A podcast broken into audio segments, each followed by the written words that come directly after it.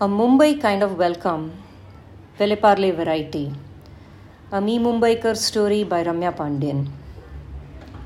Chhatrapati Shivaji Maharaj International Airport welcomes you. Putsa Station, Vileparle. Agla stop Parla, Parla, Parla. And this is how Mumbai says welcome.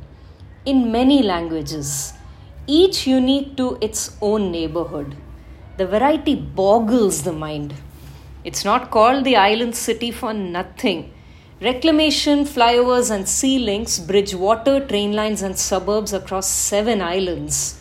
My city breathes in cultures distinct from each other. We are a different society in every station, fast or slow. The queen of the suburbs lays out the stench of a creek as you approach and Borivali makes you walk the length of two train platforms just to exit the station. But only one place greets you with the appetizing whiff of sweet biscuits. Welcome to Vileparle, home to Parle-G, and also Sabzi Mandi and fish markets. Midway between the meat loving Makapau land of Mahim and the stern vegetarianism of Makabo, you know, Malad, Kandivli, Borivali Vileparle tells you that in this city you'll find home. East and West, the two cultural faces of this city, a financial capital birthed in the union of Maharashtrian hard work and Gujarati enterprise. Both states vying for this piece of Annapurna's blessing. In Vileparle, they reside together peaceably. Not at all like Godse and Gandhi, more like Thackeray and Modi. Mumbai's two origin cultures both call Vileparle home. Being an Andheri girl, I knew Vileparle like I knew my neighbors, as familiar as my mother's Sahakari Bhandar shopping bags. But when adolescence hit, a new landscape unfurled. Coaching classes, tutorials, and colleges, I joined hundreds of teenagers in ill fitting clothes and badly applied makeup. Say alma mater, and most Western suburbanites will think Vileparle. We learn to navigate adolescence between its layers as they occupy different hours of the day and move smoothly to make way for the next. Mornings belong to the Mumbai poet, the one humming as he washes a car belonging to someone else. The bus conductor clicking tickets in a rhythm and shouting out, Irla, Irla, Irla, next stop, Parla. And a student showing up early to watch the sunrise over the skyline from an empty top floor classroom. As morning matured into day, the city would be open for business. And since everyone here is peddling something, Vileparle would be a burst of fresh vegetables, ties knotted on the run, mannequins being dressed, pills, snacks, gadgets, sandwiches, vada pav chains, and people. From vegetable vendors to Archie's gallery, spiced with a celebratory burger amid the daily dabeli pav, Vileparle opens up the world for a youngster inch by familiar inch experienced by novelty.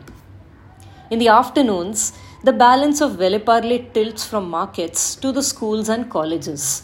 Students everywhere in a quest for food and validation, but never education. Since no college here has an actual campus, we would swarm the main roads and picnic on dividers. But if you should so be inclined, Vileparle also had secret nooks for the shy and the surreptitious winding back roads quiet on hot afternoons, only ancient trees to keep you company as the equally ancient inhabitants of home sleep. Romance might walk the hallowed lanes of Juhu, but you never know because drama might leap out as a film star's car pulls out of a house. And across the road, a graffitied sign screaming J Boys reminded us that we lived in Urbania. Vileparle, after all, is also home to the larger than life. Jalsa, Pratiksha, you say AB, I say Bollywood baby. By evening, the neon lights come on. Morning sandwich stall, now a juice center fronting a drug ring. I heard about it when a boy that I liked, a senior, spoke to me and then didn't give me a second look the next day because, as his friend later told me, he had been high as a rocket on juice the previous evening. As I walked to the bus stop with blurring eyes, the street lights caught the fresh fruit lining the shelves at the signal, and before them the ladies of the night displaying their wares. Open for business. As the morning's routine reversed with other people returning homeward bound. We Mumbaikars, we blur social boundaries without quite erasing them. Years, many years later, I still find myself responding even mid nap to the pull of Vile Parle. Maybe it's just my finely tuned train traveler instincts that rouse me from slumber exactly one station before mine. In the ladies' compartment of an Andheri local, a ball of yarn unravels to the rhythm of daily gossip, punctuated by the click of knitting needles. Two bogies away, the clatter of tin cans painted with a colored stripe and carrying empty tiffin boxes adds cadence. Eyes dart to windows, catching familiar but untouchable signals. The towers rise and dip into flats, chawls, unfinished construction, incomplete business. We throng in millions. We throb as one. Make room for a fourth seat. Make time for one click more.